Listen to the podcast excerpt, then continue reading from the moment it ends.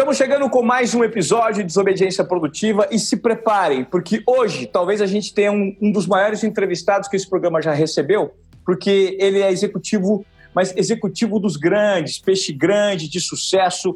É um menino gente boa, criado em Londrina, fez intercâmbio nos Estados Unidos, fez faculdade lá, está desde o início da criação da Ambev, é, passou por Estados Unidos, Canadá, teve na China, em Xangai, no México. É um cara que entende muito de como veicular valor por meio da propaganda e que ela esteja também vinculada à experiência do usuário, ou seja, um novo comportamento que o mercado exige do ponto de vista das marcas e dos consumidores. Hoje eu tenho o prazer de receber aqui Ricardo Dias, que é o VP de Marketing da Ambev. Fala, Ricardinho. Tudo bem, cara? Tudo ótimo, um prazer estar aqui, Ivan. É, eu, eu, vou, eu vou gravar essa introdução e agora vou começar a utilizá-la daqui para frente para me descrever, cara. Adorei, obrigado. Imagina, cara, você merece, você tem realizado coisas incríveis no mercado. Eu peço, antes de mais nada, para que quem estiver ouvindo esse podcast, vá lá e siga no Instagram, arroba Desobediência Produtiva.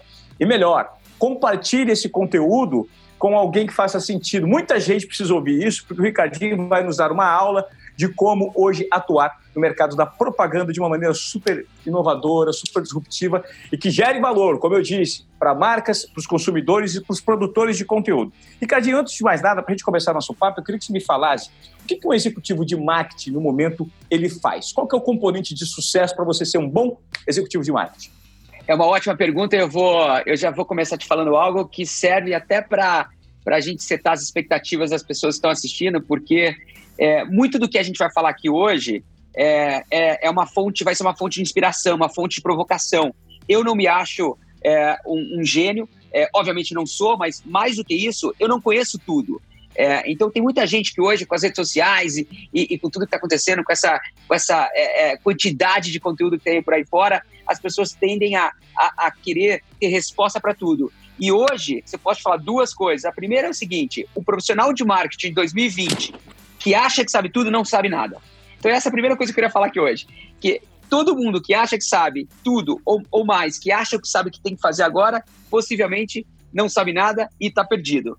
Então, a, a, minha primeira recomendação é que as pessoas busquem formas de se inspirar, formas de aprender e mais, que se cerquem de pessoas boas para que elas possam ser provocadas para continuar tentando fazer algo melhor e maior super interessante. Quando você fala, procurem ser do cara, procurem conhecimento, quais são as fontes de conhecimento que você indicaria hoje para quem quer absorver conteúdo de ponta, Ricardinho? Eu, eu separaria a minha resposta em duas partes. Eu acho que uma é a absorção de conteúdo. E, e talvez a grande vantagem que essa pandemia trouxe para nós independentemente do teu mercado, foi esse acesso a conteúdo. Então você tem hoje MIT, Harvard oferecendo é, é, palestra e aulas de graça, você tem uma série de pessoas, é, como eu mesmo, é, que nunca tinha falado de uma forma mais aberta com o público, que agora tem um canal para fazer isso através é, da tua plataforma, obviamente. Ou seja, eu acho que hoje o que não falta é conteúdo. O, o que eu acho mais importante é que você busque curar esse conteúdo de, acordo com os seus objetivos. Mas mais do que isso, que você tome riscos com esse aprendizado. Eu acho que grande parte do problema hoje está muito mais na execução do que na inspiração. Muita gente vai lá, aprende, mas aí o que acontece? Tem medo de fazer. É, então, eu, eu tenho um lema, né, que, que se possível você, você deveria falhar é, na, é, você, deveria, você deveria fazer algo na velocidade de uma Ferrari pelo preço de um Fusca. Ou seja, né, tente, fale rápido, tente falhar barato, porque só assim você vai tra traduzir essa educação em resultado. É super interessante que você me fala. Recentemente eu gravei um podcast com o Otaviano Costa e uma pergunta que eu fiz a ele, ele deu exatamente essa resposta e eu também senti isso na pele, porque nós dois somos frutos de uma corporação muito grande em que as engrenagens se mexem com uma certa dificuldade, como um todo, né? Um elefante branco demora para se mexer, porque lá a tentativa de teste e erro, eles não propõem isso com tanta frequência, né? Na TV Globo você precisa de um projeto muito grande para, primeiro, você provar para os executivos que ele faz sentido e depois você conseguir testar. Mas até você testar já se passou muito tempo, já se gastou muito dinheiro. E aí você não coloca aquela ideia em prática. E o é Otaviano me explicou exatamente isso. O teste hoje no digital ele é muito fácil de ser feito e é por meio dos aprendizados que você obtém com o erro que você executa dois dias atrás que você vai acertar aqui para frente. Aí diante disso, eu queria te perguntar o seguinte, Ricardinho: Como romper com essa indústria da meritocracia e de corporações completamente equivocadas no seu mindset, ou seja, uma gestão ultrapassada que favorece muito a meritocracia e sistemas viciados e não dá vazão para a criação, para a criatividade, para a inovação?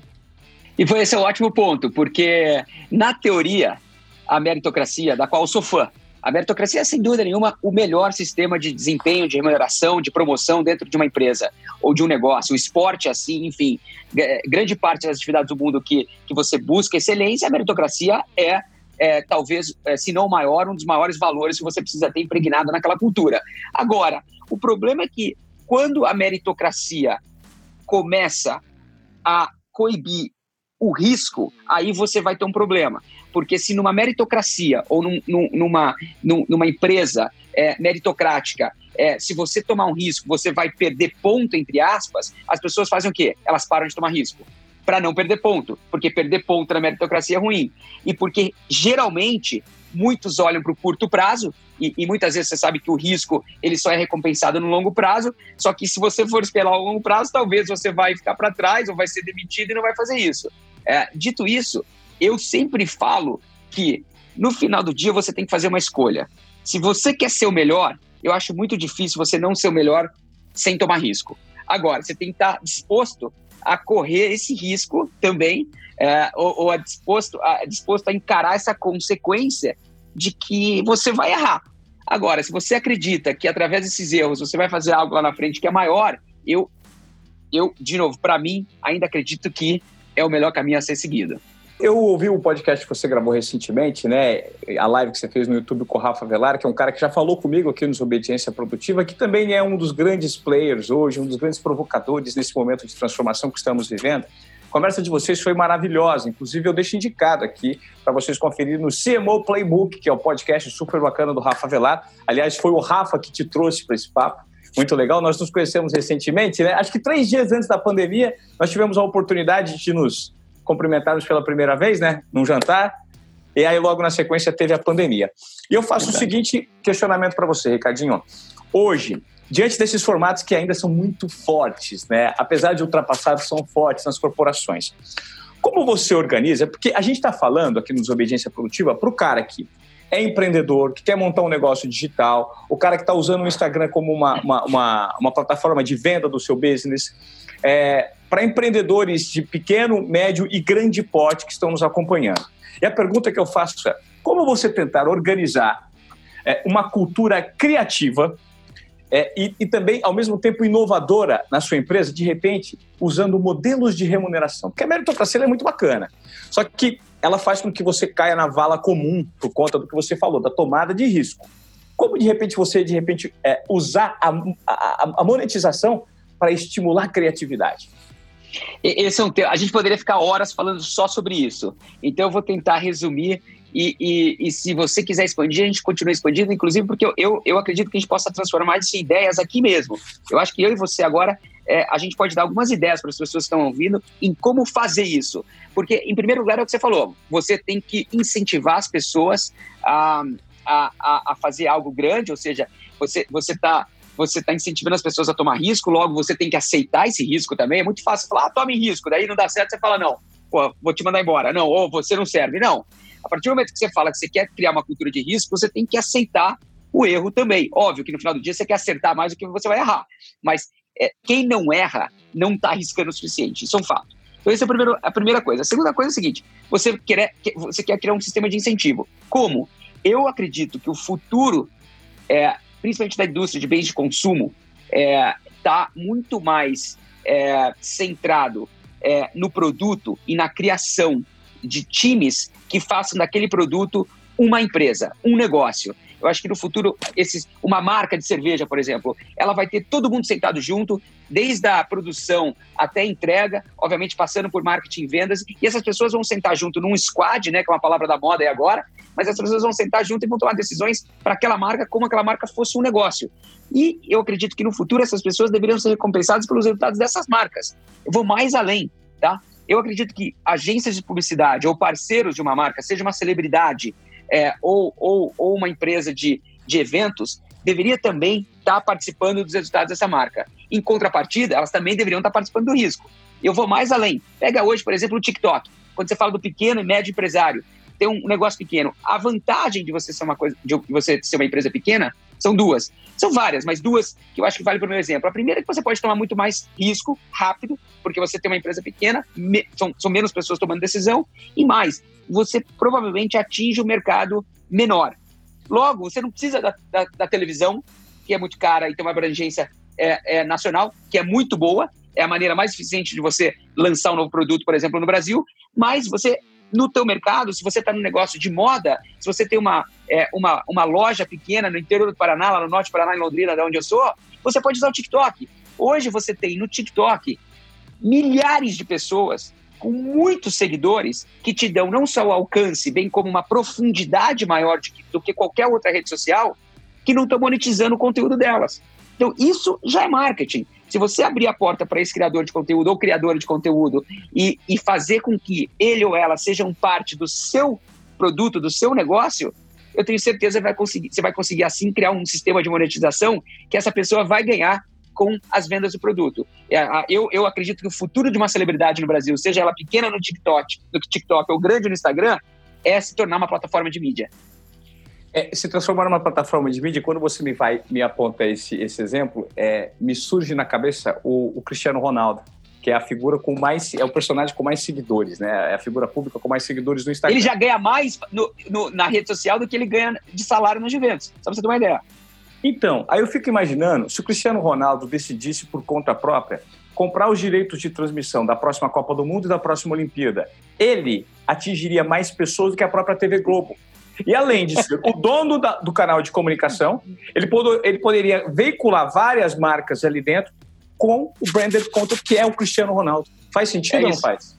Faz total sentido. E esse é o mercado que vai, é, de novo, eu, as pessoas me perguntam sempre, né, se, se qual, qual que, quando a gente voltar ao normal, primeiro, isso não existe, não vai voltar ao normal, você vai voltar a, ao, ao dia de amanhã hoje vai ser um dia, amanhã o outro e assim por diante. Muita gente muita gente está chamando isso de um novo normal, né? Dois, o que, o que, que essa pandemia fez? A pandemia acelerou um monte de tendência que a gente já vê lá na frente, ou que a gente já via que ia acontecer lá na frente, acelerou é, para amanhã. Ou seja, coisas que iam demorar cinco anos vão acontecer em cinco meses ou menos, entendeu? Então, o que você acabou de falar é, sem dúvida nenhuma, a grande evolução da mídia. Por quê? Porque hoje, é, um cara como o Cristiano Ronaldo, ele tem na mão dele né, um telefone que é não só um, uma câmera 4K, é também uma central de distribuição para o mundo. Ou seja, é, ele, como dono do IP dele, né, o dono do conteúdo, como você, você mesmo falou, ele consegue produzir, consegue distribuir e, consequentemente, consegue monetizar o conteúdo que é dele sem depender de nenhum intermediário. Quando você fala não depender de nenhum intermediário, Ricardinho, isso revela o tamanho do interesse hoje público pelos bastidores, porque a tecnologia proporcionou uma aproximação entre pessoas. O seu Zé, lá do interior do Brasil, que faz algo interessante, ele vira um sucesso nas redes, por quê? Porque ele é autêntico, ele se comunica com verdade para aquele público específico que vai descobrindo. Isso me remete a um tempo que eu trabalhava em TV e eu sempre tentei fugir do lugar comum. Quando eu tinha autonomia para criar e para propor conteúdo diferente, o que, que eu percebi fazendo a cobertura diária dos treinos de futebol, que são um negócio super chato? O jogador todo dia fala naquela tapadeira com o patrocinador, e eu sempre tentava trazer algo diferente para fazer com que minha reportagem fosse a melhor do programa. Então o que, que eu fazia? Eu tinha ideias para tirar os jogadores do lugar comum. E uma dessas ideias foi criar um quadro chamado Carona do Ivan Moré, que eu pegava os jogadores na saída, implorava lá para ô, me leva embora para casa. Você tá maluco? Por que para cá? Eu quero bater um papo no carro contigo. Porque de repente no carro eu consigo extrair algo diferente. E uma vez me veio à cabeça, eu fui bater um papo com o Rogério Senna. E o Rogério me deu uma carona e falou assim: ó, o cara falou assim: eu tenho uma dica. O Rogério adora guiar, ele vai te dar uma carona. Pega um carro bom. Eu fui lá na Lamborghini, falei assim, na Avenida Europa, falei assim: escola um carro para mim, cara carro. Eu falei, cara, por quê? Para você? Eu falei assim, você me empresta esse carro? Quanto custa? Custa 3 milhões de reais. Eu falei, você empresta esse carro pro Rogério Senna dar um rolê? Ele falou assim, pro Rogério? Claro. Quando você quiser, eu vou entregar lá no CT. Cheguei no Rogério, falei, Rogério, vamos dar um rolê de Lamborghini, 800 cavalos no autódromo de Interlagos? O cara cresceu os olhos falou assim, não posso, você vai me gravar? Eu falei assim, vou. Estou preocupado com a mensagem que eu vou passar de um cara playboy que acelera uma Lamborghini. Faz o seguinte, me arruma um carrinho velho eu fui no Automóvel Clube, peguei um 1922 e falei assim, Rogério, vamos dar um rolê? Ele falou, vamos. Pegamos a estrada, fomos para Jundiaí. Eu fiz uma reportagem sensacional com ele, mostrando o quê? O Rogério Ceni é bom de braço, cara. O cara sabe mexer em marcha, entende de mecânica. Isso é fugir do lugar comum. Isso é dar vazão à criatividade. Mas eu assumi os riscos. A tomada de risco era minha. Deu errado? Deu. Mas como eu era forte mentalmente o suficiente para tomar essas decisões, o negócio dava certo. Você acredita que falta muito isso hoje nas corporações? Sem dúvida, mas o problema não é da corporação, o problema é das pessoas. Porque no final do dia, uma corporação é uma combinação de pessoas, né? São, você não existe, não existe uma sala numa empresa chamada corporação que você vai lá e fala, corporação, o que eu devo fazer? Né? O que você existe, o que existe são pessoas que fazem, é, o conjunto delas é, é, é, essa corporação. Óbvio que existe também uma hierarquia, um chefe, uma chefa, e, enfim, é, não é o, o, o, o ecossistema talvez não seja tão livre. Mas, na minha opinião, o grande erro das pessoas hoje está justamente aí, em, em não fazer o que você fez com o Rogério, e sim fazer o que elas acreditam que seja um certo para aquele momento e não necessariamente vai ser o que vai ser melhor né, no médio e longo prazo para aquela empresa. Então, em poucas palavras, se as pessoas começassem a tomar mais riscos, mesmo em grandes empresas, eu acredito que as empresas iam melhorar é, o, os seus resultados e as pessoas iam é, galgar é, passos muito mais largos nas carreiras delas. É, Ricardinho, como é, você se educar para tentar ser mais criativo hoje em dia? Como você absorve? Criatividade, você acredita que seja um negócio que você aprende, que você desenvolve, a partir do momento que você começa a fazer com que ela seja frequente no seu ambiente?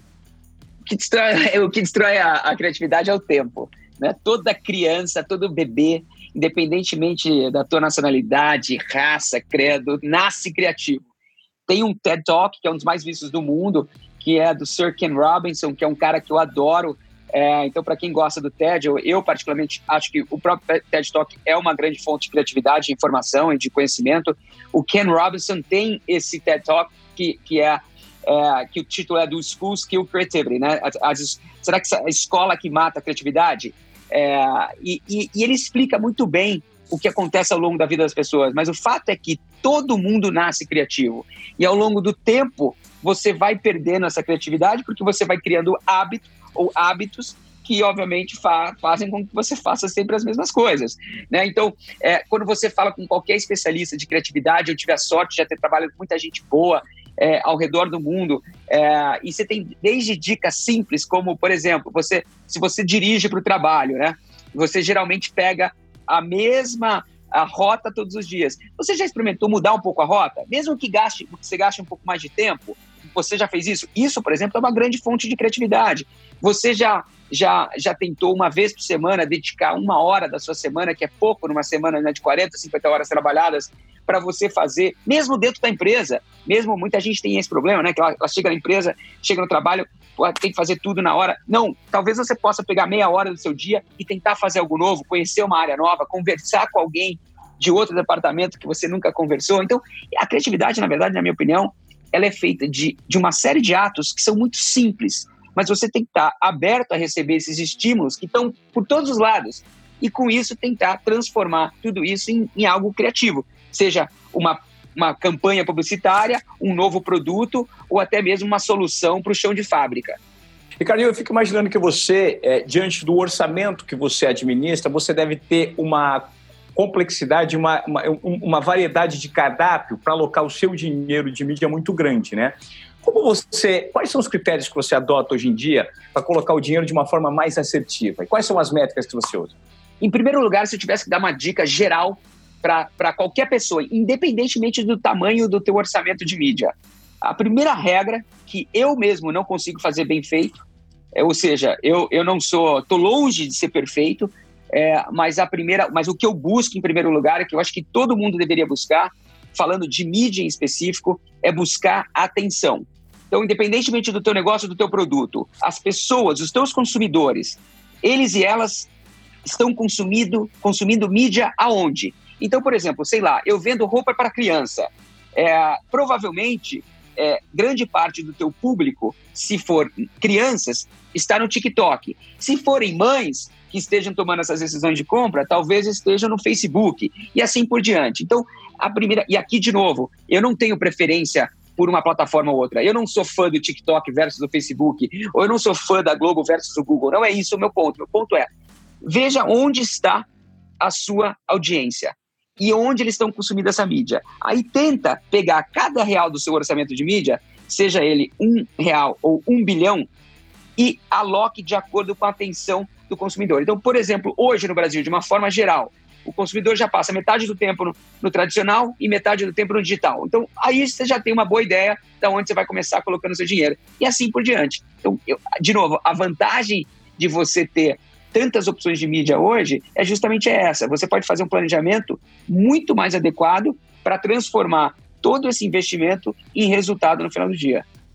Dá um exemplo disso para a gente que você tem aplicado na prática recentemente que gerou muito resultado, por exemplo. Pega as lives que estão acontecendo agora. A, a, a live, é, o fenômeno das lives, só para você ter uma ideia, das, das 10 maiores lives de música no mundo, sete são, sete do, Brasil. São Brasil. E, as, e essas sete aconteceram agora, nos últimos três meses. Até então, é, é, é, os números eram muito menores. O que, que aconteceu?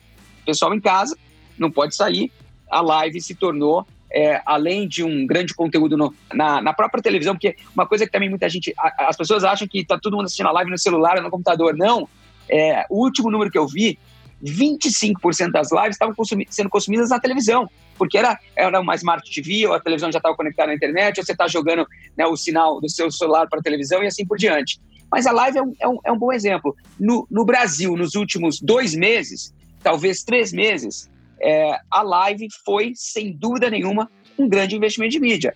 E, e mais do que o investimento, porque você tinha atenção dos consumidores, você tinha também uma forma de fazer a sua publicidade diferente da televisão. Você poderia introduzir um QR Code, você poderia, poderia linkar esse QR Code a, a, uma, a, uma, a uma promoção, você podia fazer uma série de coisas. Mas muita gente também me pergunta, mas e a televisão? Ela, ela é ruim? Ela está obsoleta? Não, eu sempre brinco com as pessoas que se eu pudesse comprar um espaço de mídia somente no mundo, sabe o que eu compraria?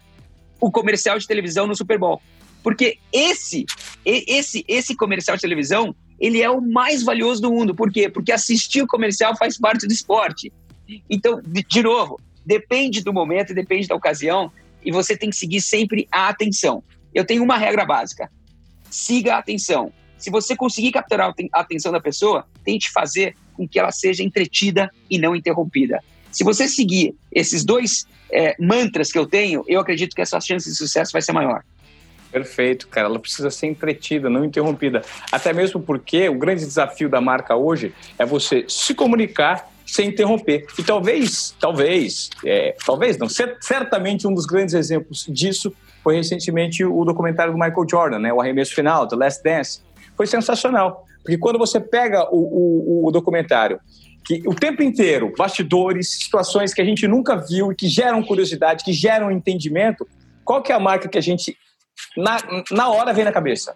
A Nike, não é mesmo? Sem dúvida. É uma Sem maneira dúvida. super assertiva. Só que, Ricardinho, quando a gente pega por exemplo, se não me engano, o Chicago Bulls aumentou 5 mil por cento de vendas. É... é, tem um monte de dados. Todo mundo saiu ganhando aí. Todo mundo que tá falado saiu ganhando. Isso é um fato. A NBA é. ganhou, a Nike ganhou, né? o Bulls ganhou, todo mundo ganhou.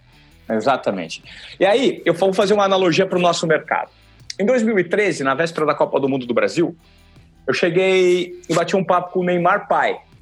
Falei, Neymar, vamos pegar o seu filho, tem um ano, vamos colocar uma câmera atrás dele e vamos, na época eu apresentava o Esporte Espetacular. Vamos fazer um especial que a gente exibe um mês antes da Copa do Mundo, um negócio maravilhoso de bastidores. Os caras não entendem. Por quê? Não, porque eles não. Ah. E, deixa eu te ouvir só por um segundo, cara, porque você acabou de me falar um negócio que aconteceu semana passada comigo. O ah. Adam Silver, que é o commissioner, é o presidente da NBA. Olha só que, que legal a postura da NBA.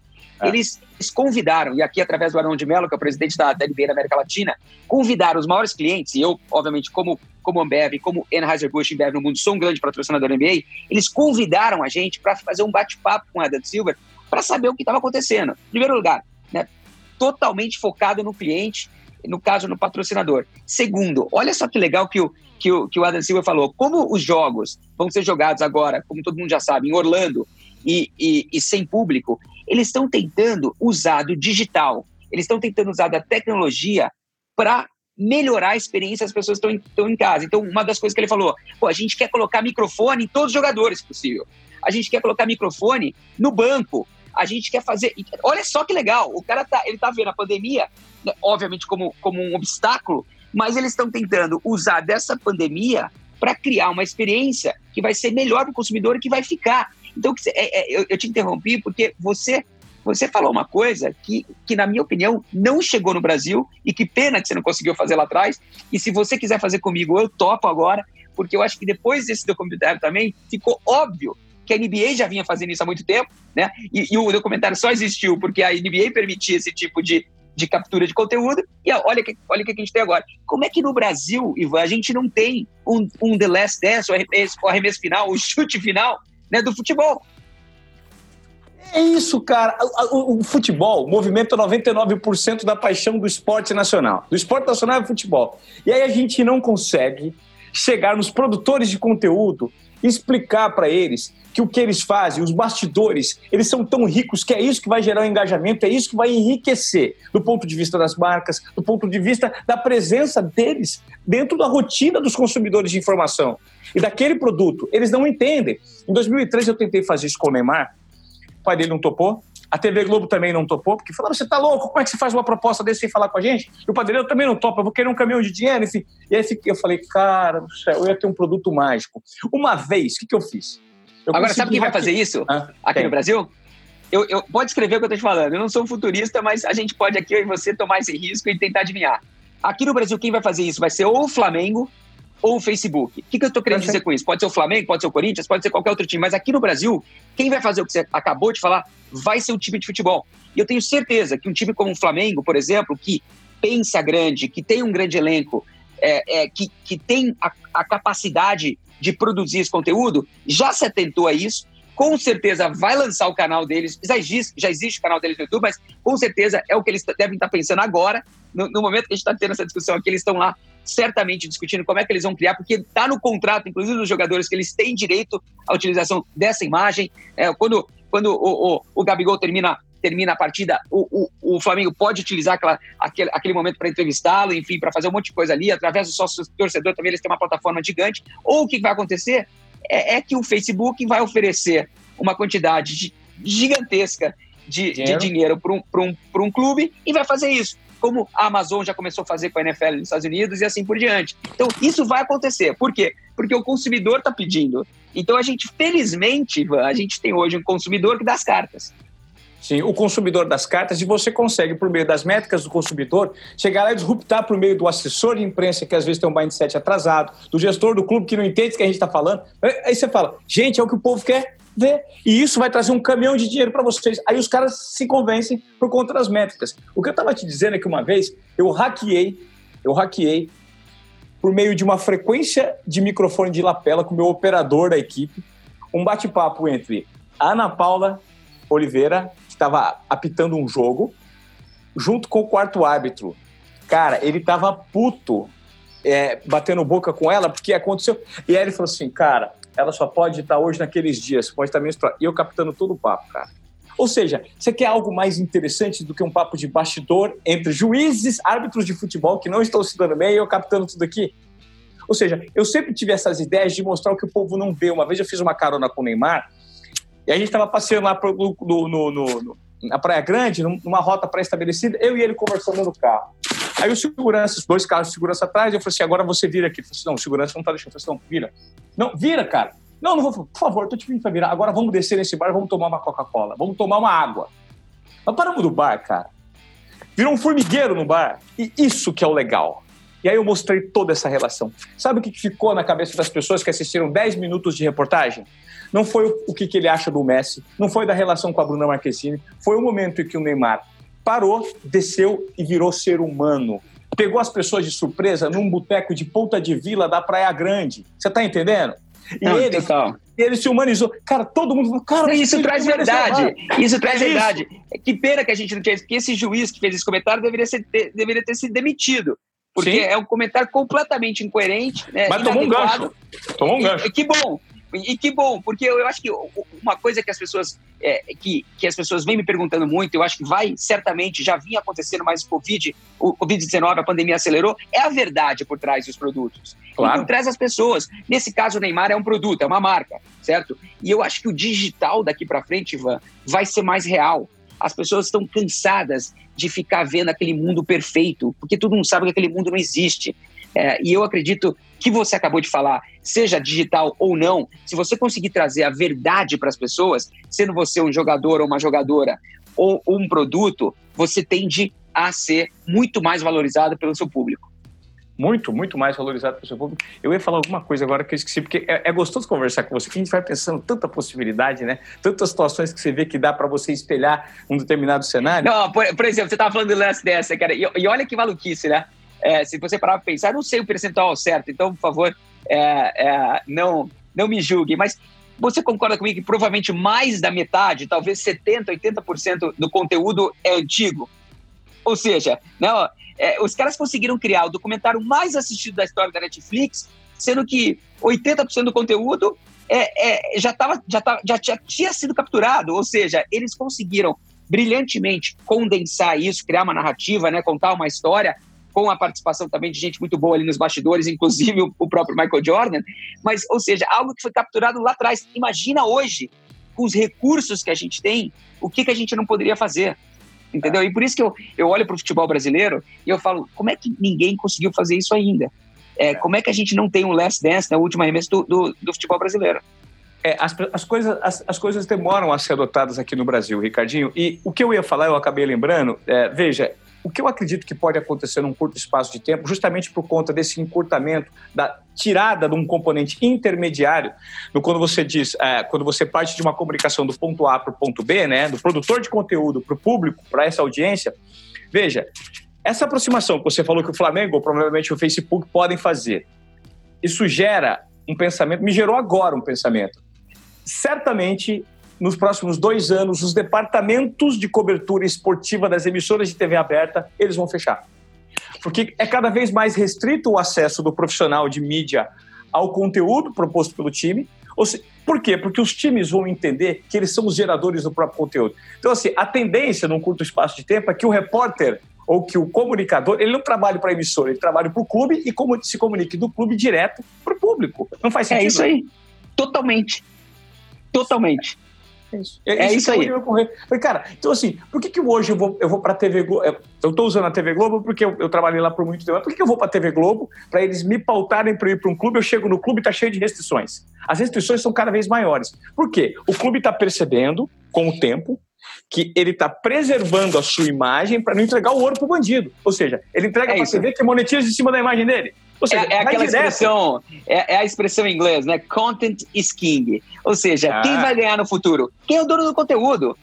E é por isso que o, o, Cristiano Ronaldo é a, é a, pessoa com mais seguidores no mundo, porque ele cria um conteúdo que as pessoas querem ver. Tão é. simples quanto isso. Você pode até é. falar, ah, e a Kim Kardashian e, e a Kylie Jenner, por que, que, elas têm tantos seguidores? Eu não gosto delas. Tudo bem, você não gosta dela, mas tem milhões de pessoas que gostam do conteúdo que elas fazem. Então o conteúdo manda. E hoje, é, a, a, grande moeda é, de quem está é, vendendo algo é o conteúdo. E, e de quem está comprando algo é a atenção. Então eu brinco que a atenção é o petróleo da minha geração, para quem trabalha em publicidade. Mas quem está do outro lado é, é exatamente o que você está falando. Quem tem o conteúdo vai ganhar. E, e, quando eu falo do Flamengo aqui no Brasil, eu falo de um time, é, eu falo de um time porque talvez aqui no Brasil, quem vai ter que dar o primeiro passo é um time, porque diferentemente dos Estados Unidos, onde a NBA, no caso, né, ela é super bem organizada e ela consegue fazer isso para todos os times, talvez aqui no Brasil isso não vai acontecer, é, dada a complexidade política desse relacionamento entre todos, mas o time pode fazer. É, e eu não tenho dúvida que isso vai acontecer isso vai acontecer e vai acontecer num curto espaço de tempo. E tomara que seja o Flamengo ou o Corinthians, que são times que têm um alcance muito grande, uma capilaridade no Brasil, né? Que possam servir de referência para os outros, para disruptar esse mercado, né? Isso, de certa forma, já existe, né, Ricardinho? Quando você pega uh, essas plataformas OTT, você pega, por exemplo, a Copa do Nordeste, os caras estão transmitindo direto. Você paga 10 reais por mês, você tem tudo sobre o seu time no mobile, meu. E é acabou. É e acabou. É e, você vai, e você, enquanto Ambev, você vai colocar dinheiro onde? No anúncio da TV Na atenção. Na, na atenção. atenção. E aí que eu digo, e é, é importante a gente ressaltar isso, não quer dizer que a televisão, a TV Globo vai perder, de maneira alguma. Se tem uma empresa hoje no Brasil que tem alcance, que tem poder de produção, que tem talento, é, tanto dentro da, da empresa quanto em volta da empresa, é a TV Globo. Ou Sim. seja, essas empresas vão ter que se renovar. A diferença é velocidade. Talvez, é, e aqui eu, eu falo velocidade porque quem demorar mais aqui vai, vai, vai perder. Isso eu não tenho dúvida.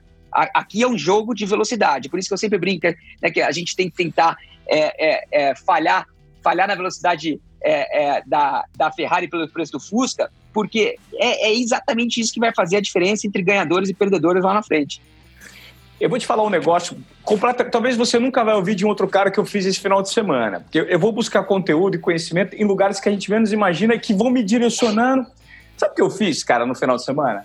Eu assisti na íntegra a uma entrevista da Elis Regina para a TV Cultura em 1981, uma hora. Sabe o que a Elis fazia? ela batia exatamente nas gravadoras. Era no momento de ditadura que ela não podia é, é, é, revelar o que pensava, né? Mas ela estourou logo na sequência, alguns dias depois da entrevista, ela morreu. A Elis criticava o poder das gravadoras, que tinha direito de veto sobre as canções escolhidas pelos artistas. Por quê? Porque 90% do que se arrecadava ficava com a gravadora. Que é basicamente essa mesma disrupção que estamos tendo nos dias de hoje. Concorda? Adoro os produtores, de, os, os produtores de conteúdo, eles estão deixando de ser vítima das plataformas. E principalmente dos intermediários. Faz sentido, Ricardinho? Totalmente. Eu adoro essa analogia da, das gravadoras, porque eu aprendi muito com o Luiz Calainho, que é uma figura importantíssima nesse meio aqui no Brasil, e ele me ensinou muito, e eu, na verdade, uso essa analogia das gravadoras dentro da própria Ambev. Eu falo, a gente não pode se tornar uma gravadora como uma Globo. É, a, a, a Globo e a Ambev vão sofrer do mesmo mal. Entretanto, elas têm como, como mais do que qualquer outra empresa, uma grande oportunidade em frente, em frente delas. O, o, o exemplo da gravadora é brilhante, porque o que aconteceu lá atrás? As gravadoras lutaram contra digitalização da música, né? Quando nasceu o, o, os primeiros é, os primeiros serviços de, é, de, de, você comprar ou de você fazer o download da música é, online antes, né? Até que era de graça, por isso que deu esse pau todo. Mas assim, as gravadoras lutaram por anos porque elas tinham no CD a tua grande fonte de renda.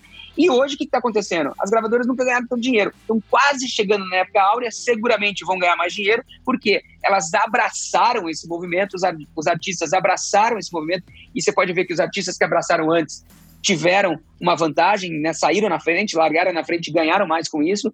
E é exatamente isso que está acontecendo no mundo dos negócios hoje, é exatamente isso que está acontecendo no conteúdo hoje. Então, essa analogia da, do mundo das gravadoras para o mundo de hoje com relação ao conteúdo é perfeita e a mesma coisa vai acontecer, não tenho dúvida.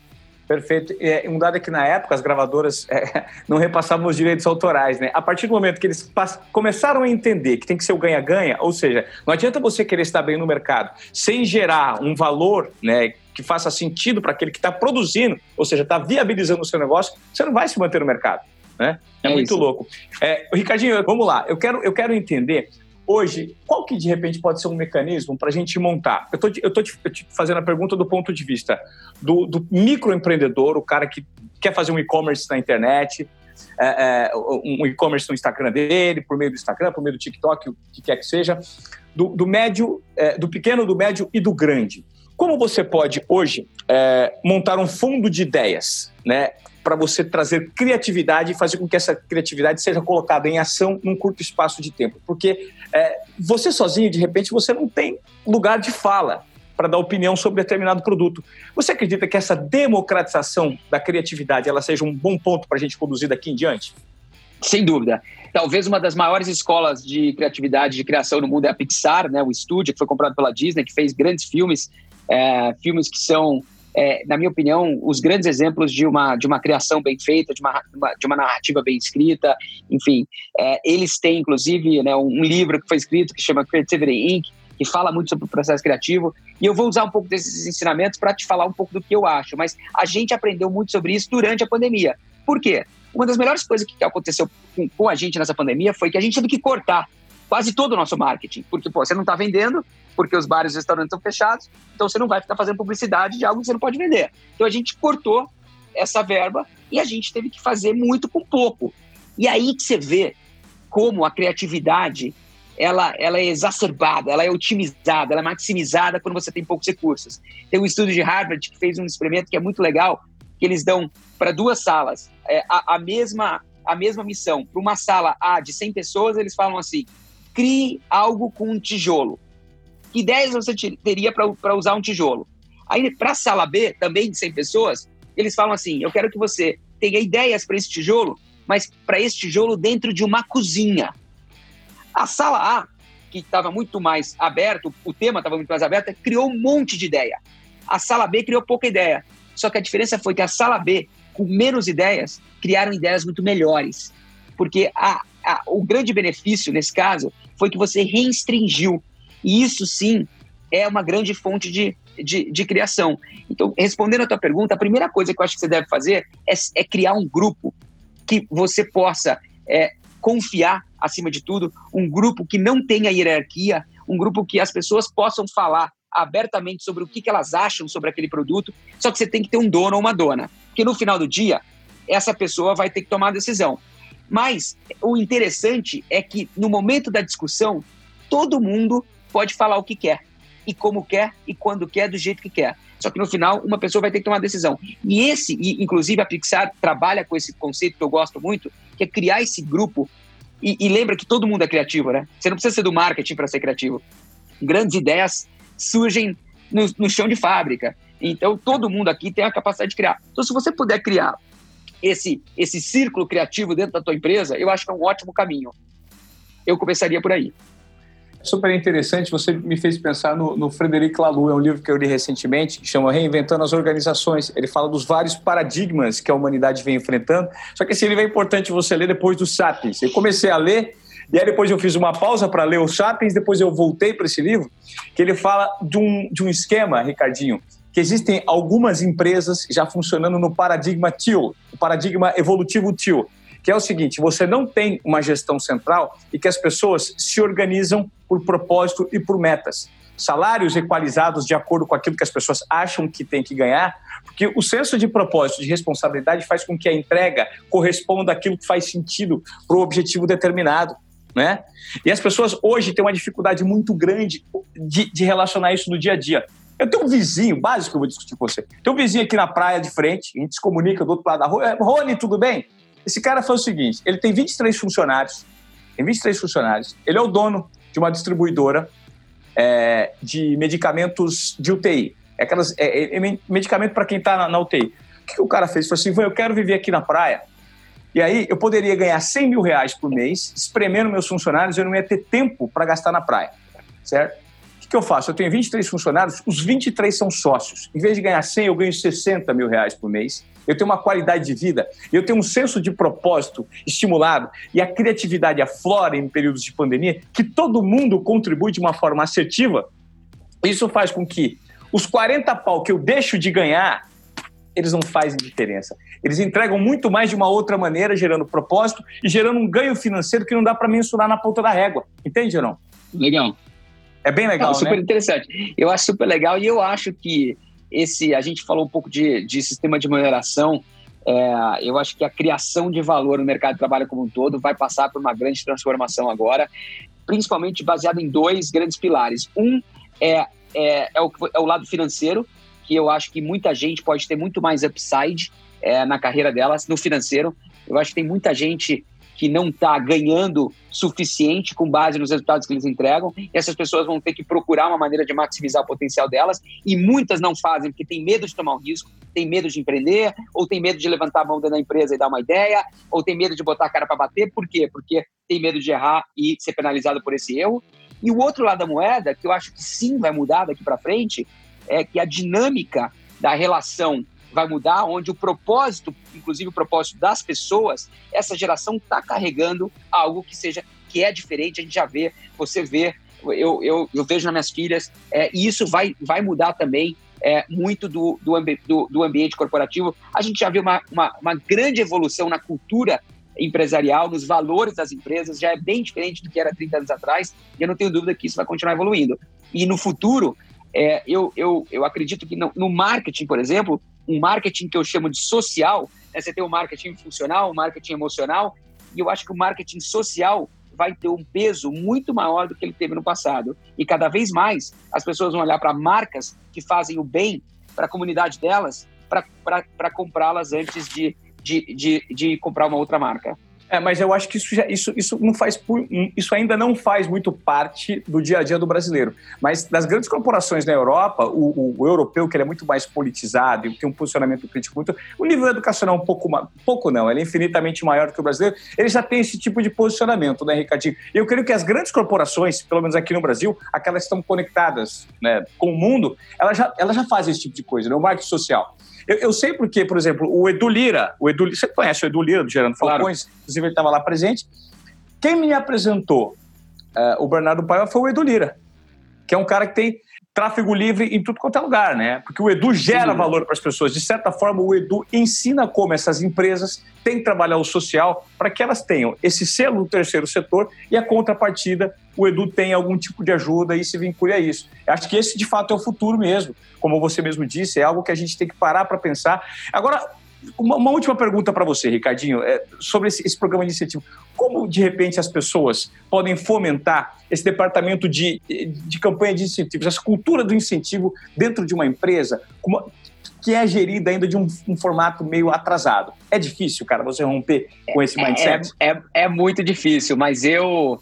É, eu acho que tem algumas coisas básicas que um gestor ou uma gestora pode fazer no, no, nos seus respectivos times, que é da autonomia e eliminar a burocracia. Então, se você dá autonomias para as pessoas, você elimina ao máximo a burocracia. Óbvio que você sempre vai ter um pouco, um pouco dessa carga administrativa. Eu, você já vai ver um comportamento diferente nas pessoas. Mas eu, Ivan, e não é uma recomendação que eu faço para todos, obviamente, é, mas é uma recomendação que funciona comigo e, e funciona é, no, na minha posição hoje. Quando alguém tem uma ideia muito boa, eu, eu pergunto para as pessoas, eu pergunto para o Ivan, Ivan, você sairia da Ambev, você sairia da, dessa empresa para ir fazer isso? Você tomaria esse risco?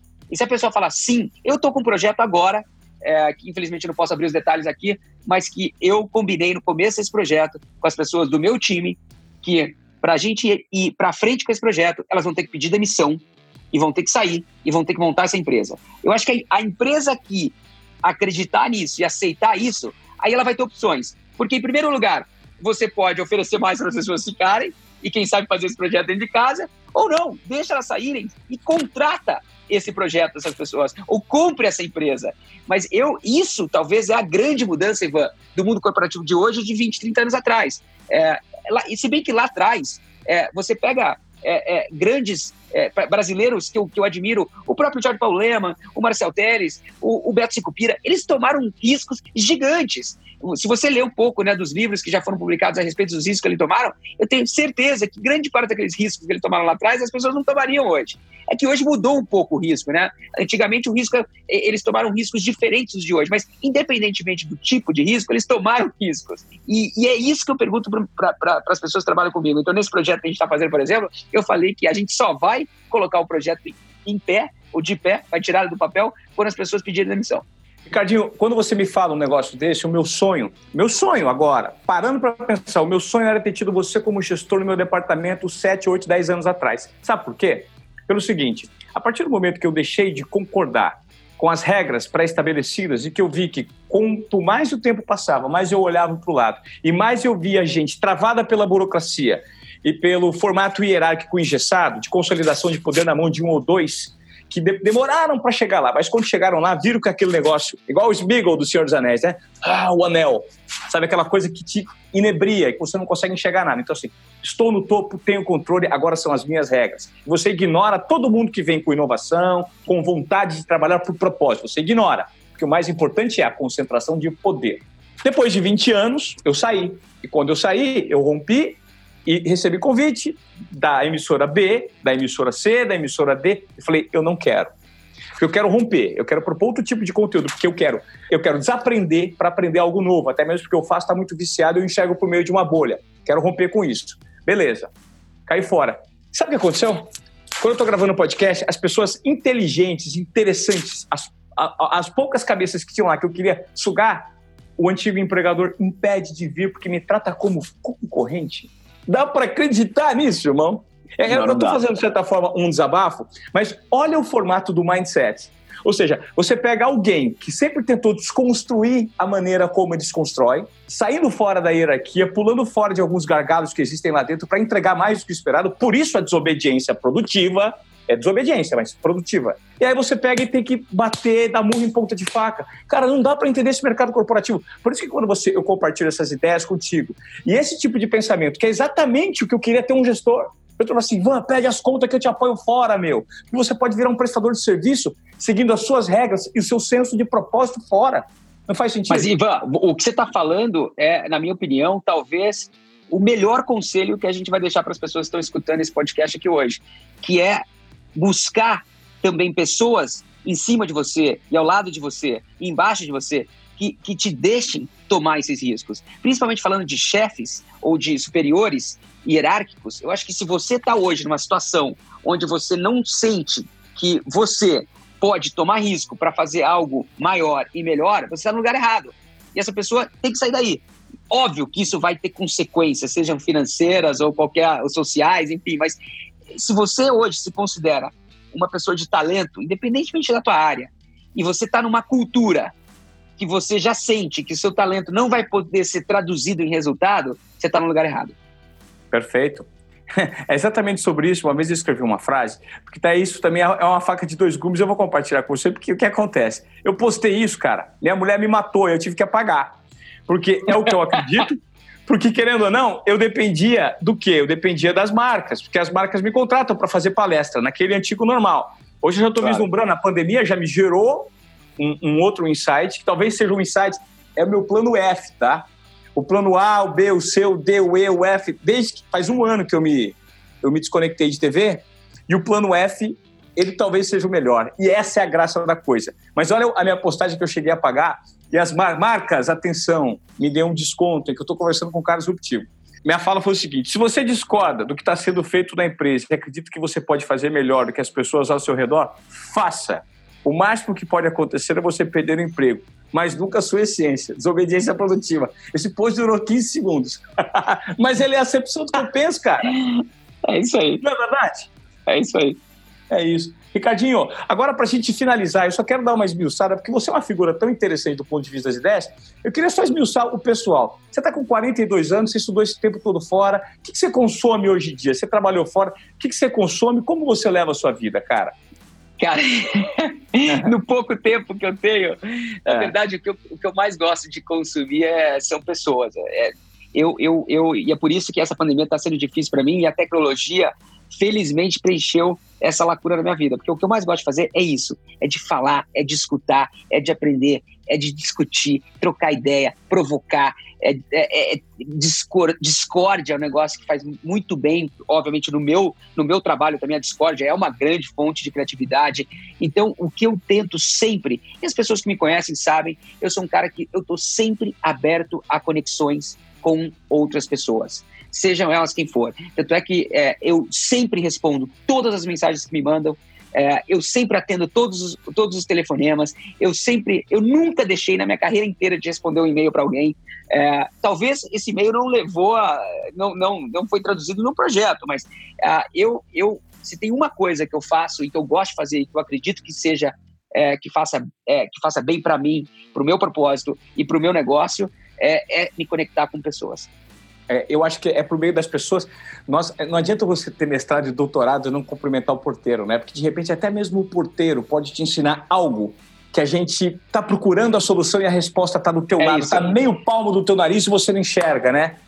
Eu, eu brinco que quando eu cheguei no Brasil, faz um ano e meio que eu retornei, e, e nos primeiros meses a gente, tava, a gente alugou um Airbnb, eu não tinha carro, eu pegava muito Uber para para ir para o trabalho. A gente estava se restabelecendo aqui no Brasil, a gente ficou quase 15 anos fora, então eu estava né, ajeitando a minha vida aqui. Eu, eu, eu sempre brincava que, eu, que, que, a minha maior fonte de insights para campanhas publicitárias eram os motoristas de táxi e Uber, porque é, é, é dali que eu tirava a informação que eu precisava no dia a dia para ser mais criativo. É isso.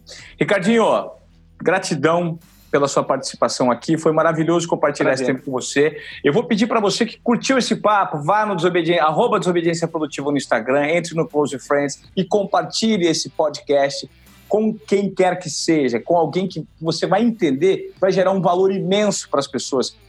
Então é isso. Fica a minha gratidão para o Ricardo Dias, grande executivo da Ambev, o cara que deu uma aula para a gente. Ricardinho, portas abertas, desobediência para você. Você é um desobediente produtivo na acepção da palavra, né? eu, eu, sem dúvida, e é um prazer estar aqui com você. Eu acho que o que você está fazendo é, é, algo brilhante. Talvez você não veja o valor que você está que você está criando na vida das pessoas hoje, mas eu tenho certeza que no futuro você vai olhar para trás, eu vou olhar para trás e, e vamos orar. E, e, tudo que você está fazendo fez a diferença na vida das pessoas. Então é um prazer poder ter feito parte de um pequeno capítulo da sua história. Eu sou um grande fã é, e que bom que, que, que, talvez esse é o lado positivo é, dessa é, desse isolamento que a gente está tá vivendo, a gente se conectou, talvez nas nossas rotinas é, a gente não teria se conectado. É uma coisa que eu falo para as pessoas, como eu acredito muito nisso, as pessoas, as pessoas me perguntam, mas como é que você faz isso? Você tem que ter tempo para fazer isso. Então, uma recomendação que eu faço para as pessoas é, é, é, depois que você voltar o, o seu escritório, voltar a sua rotina, por mais anormal que ela seja, porque eu não sei exatamente qual rotina vai ser, continue dedicando tempo para escutar as pessoas, para aprender com as outras pessoas. Busque esse tipo de. É, quantas vezes no meio de uma semana você liga para alguém que não tem nada a ver com o teu negócio e bate um papo com ela? Então eu, eu, eu recomendo que todos façam isso é, e, e, vai ser um prazer continuar colaborando e contribuindo também com, com você. E quando você tiver ideia, me liga. Se, se, se, a gente não teve a chance de trabalhar junto lá no passado, a gente vai poder trabalhar junto no futuro, não é. tenho dúvida. Eu, eu também, tá, meu, minha, meu canal está aberto lá no LinkedIn, quem quiser me, me procurar, me busca lá. Eu sempre estou publicando bastante coisa lá, estou conversando com as pessoas lá, então fique à vontade também é, para me contactar. Tá bom. O seu, no seu, o seu, o seu, você quer deixar seu Instagram, alguma mídia para a gente te acompanhar? O LinkedIn? LinkedIn, é, Rei Ricardo, Rei, H-E-Y Ricardo. Show, sensacional, Ricardinho. Acho que foi demais. Obrigado pelo seu tempo. E esse é o primeiro, hein, cara? A gente vai conversar sobre mais coisas, porque nesse mundo em transformação é sempre, é sempre interessante gerar insights, né? Nas pessoas, provocações. Eu acho que a gente conseguiu fazer legal isso nesse tempo. Obrigado, irmão. Valeu, satisfação, viu? Muito obrigado, Ivan. Fique bem aí e melhoras no joelho.